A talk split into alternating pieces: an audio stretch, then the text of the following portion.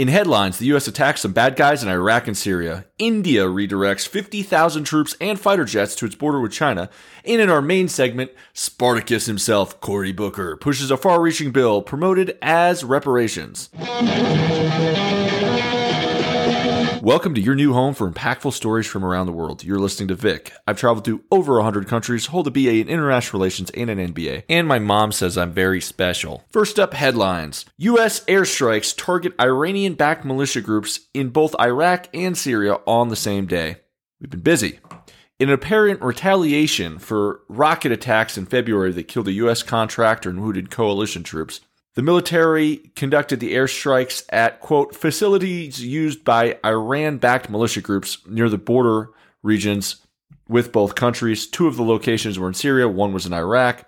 The Pentagon says that the facilities were used to launch unmanned aerial vehicle attacks against U.S. troops. Now, the militia groups did respond with launching eight rockets in the general direction of where they believe U.S. Uh, troops are stationed. Our military returned in kind with heavy artillery barrages directed at the source of where those rockets were launched from. For those that don't know, we still have a fairly decent sized military presence in northeastern Syria, working with SDF forces or Syrian Defense Forces, uh, mostly Kurdish groups in the region. India redirects 50,000 troops to border with China in major repositioning of their defense forces. For decades, India's main focus has been on Pakistan. The two countries have fought three wars against each other since uh, independence in the late 40s.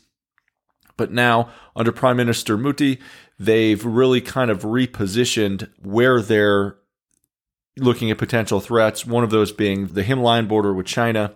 As you guys might recall, there was a skirmish there last year between the two forces, and dozens of soldiers actually died. So it wasn't a small event. And the odd thing was, a lot of it was done in hand to hand combat. All in all, India now has roughly 200,000 troops focused on the border, which is a 40% increase from last year. It should be noted that it is unlikely there's going to be any kind of major conflict, as the two sides do have open dialogue with one another. Although an increased troop presence combined with aggressive patrolling, an accidental skirmish can easily kick off a major conflict there. And now on to our main segment, where Cory Booker is introducing a potentially far reaching piece of legislation that could impact Americans for generations to come. It's called the Baby Bonds Program, and it's being billed as a new form of reparations. How does it work?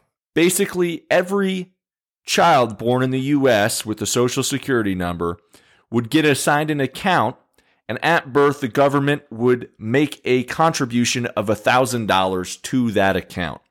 Over the course of the first 18 years of that child's life, contributions would continue to be made, courtesy of the U.S. government and taxpayers, of course, anywhere from zero to $2,000 a year based on that child's household income.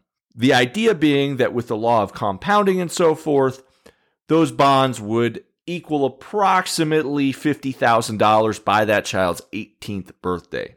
One important distinction here, and one that confuses me as to why it's being billed as a reparations program, is that it is not, at least as currently written, divided by race in any way. So white kids would get it too, essentially. And on the face of it, I'll have to be honest with you, it doesn't sound like a horrible idea, except for the fact that I'm not sure a million kids turning 18 every year with $50,000 to spend is necessarily a good thing for the US economy.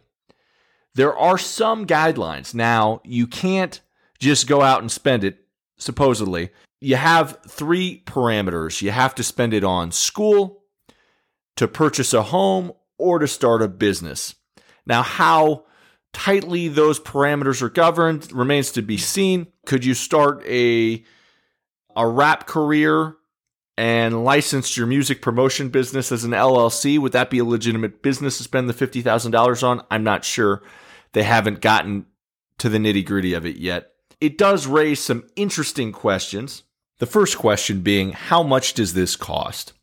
Well, according to Cory Booker's office, it would range anywhere between 60 to 80 billion dollars annually. We could assume that might be an, an underestimate and that he's planning on getting it paid for by simply raising taxes. So that's somewhat of an oversimplification there. Beyond that, the bill could have some very far reaching social implications. Let's look at the issue that potentially, I don't know, 18 year olds might not make the wisest wealth building decisions with $50,000. Also, this might create division within the Democrats' own ranks, as it seems to be proportionally provided to, to all groups, which I agree with. However, would it really be looked at as a reparations bill in that regard? Perhaps most importantly is the message that it sends young adults that are now growing up, going through elementary, junior high school, knowing that a $50,000 carrot is waiting for them on their 18th birthday.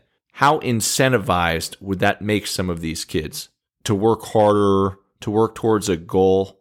And one thing it's really not taking into consideration is that although children from upper middle class or wealthier families may have access to capital in different ways, perhaps one of the most important things they have access to is knowledge. And in fact, as successful people will say over and over again, that is often the more important element. So, my counterpoint suggestion to Booker's program would be to simply use a portion of this amount of money. For one, reduce the size of the program or don't use the program at all, but take a portion of what would be spent and use it towards social education maybe implementing additional classes for junior high or high school kids on how the economy works, how to balance your bank account, how to invest in certain companies, how to start a business. Those are all that's all wealth building knowledge. And those are programs that could potentially be much more impactful. So if I had the ear of Cory Booker, that's the point I would try to make. Now, as of right now, the bill has not picked up too much traction, although it has been gaining, gaining steam since Booker originally proposed it, and it now has the book the backing of 15 Democratic senators along with Chuck Schumer. So, in today's political Milo, you never know what's going to happen.